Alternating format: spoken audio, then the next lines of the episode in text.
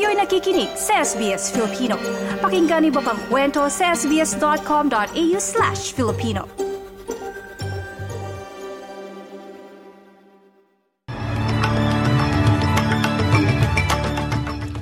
Sa mga detalye ng balita ngayong biyernes, ikasyam ng Pebrero taong 2024.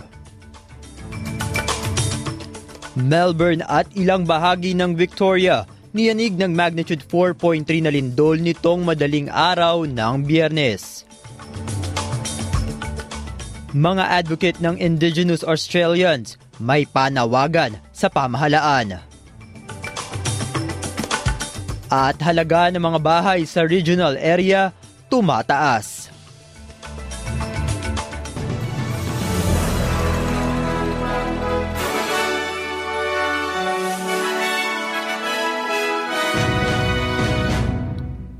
Para sa mga detalye, niyanig ng magnitude 4.3 na lindol nitong biyernes. Mag-aalauna ng madaling araw ang Melbourne at ilang bahagi ng Victoria. Naitala ang epicenter ng lindol sa bayan ng South Gippsland sa Leongatha. Matatanda ang nakapagtala rin ng iba't ibang lindol ang Victoria nitong nakaraang taon. Samantala, naniniwala ang iilan na ang mga casual worker, mga rideshare driver at mga empleyado na nagtatrabaho lagpas ng kanilang working hours ang magkakaroon ng pinakamalaking benepisyo sa malawakang reforma ng Industrial Relation Law. Ang Closing the Loopholes Bill ng pamahalaang Albanese ay pumasa sa Senado nitong ikawalo ng Pebrero na may 32 boto laban sa 20 siyam matapos makakuha ng suporta mula sa crossbench at mula sa Greens ang right to disconnect. Ayon kay Greens Senator Barbara Pocock, ang mga reforma na ito ay matagal nang kailangan para mas maisaayos ang Australian labor law. Expecting a worker to stand up alone to their boss when they receive a call, they have no control. They have no backup to say no to their boss. They may never get another shift if they even raise a question about it. And this amendment will give those workers a bit of backup, which is exactly what they need to get some control and boundary around their working time. Sa iba pang balita, nananawagan ang mga tagapagtaguyod o advocate ng Indigenous Australian sa mga pamahalaan ng federal, estado at teritoryo na sikaping mas mapabuti ang mga sitwasyon ng katutubo. Ito ay matapos masuri ang unang tatlong taon ng Productivity Commission sa mga ginagawa ng pamahalaan sa pambansang kasunduan na Closing the Gap at natuklasan na ang pag-unlad o progreso para sa indigenous ay mahina natuklasan sa pagsusuri na ang, na ang mga hakbang na nakatuon sa pagpapataas ng life expectancy, pagbawas ng labis na pagkarepresenta sa bilangguan, at pagpapabuti ng access sa education at trabaho ay nananatiling nahuhuli. Labing limang taon na matapos ilunsad ang framework noong 2008. Narito ang pahayag ni Dennis Bowden, CEO ng Yot Hu Yindi Foundation sa Northern Northeast Arnhem Land tungkol dito. We cannot stagnate on this as a nation. Uh, you know, we're seeing here in the Northern Territory um, education measures, we're seeing youth justice. I mean, this is going to impact at a next generation level. I don't think that's responsible for our children and our grandchildren.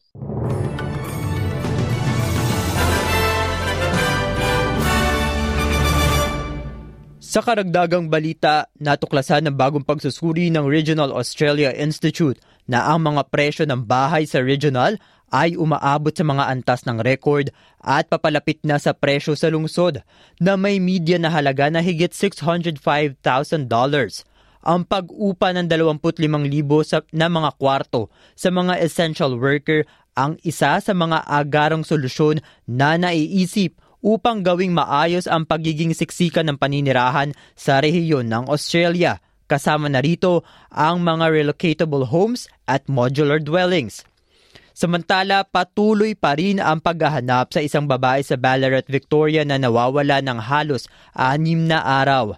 Ang pamilya at komunidad ay nagtutulong-tulong upang mahanap si Samantha Murphy, isang 51-year-old at ina sa kanyang tatlong anak na huling namataan na umalis sa kanyang tahanan sa Eureka Street sa Ballarat East noong linggo alas 7 ng umaga. Nasa apat na pong local police ang inaasahang maghahanap sa Regional Victorian Center ngayong araw. Katulong din ang local community.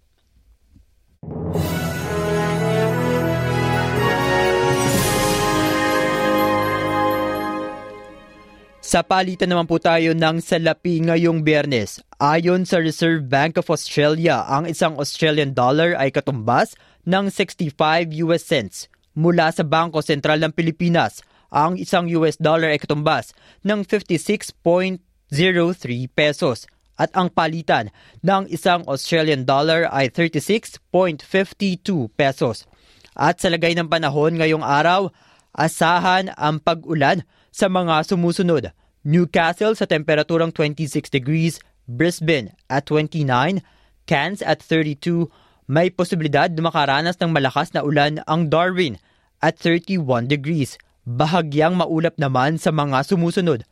Hobart sa temperaturang 23, Wollongong at 24 degrees, Sydney at 27 degrees, habang maulap ang biyernes sa Melbourne at 22, maaraw sa Perth at 41, Adelaide at 29, pati na rin sa Canberra sa temperaturang 28 degrees. Para sa iba pang balita, bisitahin ang www.sbs.com.au slash Filipino at ang SBS Filipino Facebook page. Martin Tuanyo, SBS Filipino. I-like, i-share, mag-comment, sundan ang SBS Filipino sa Facebook.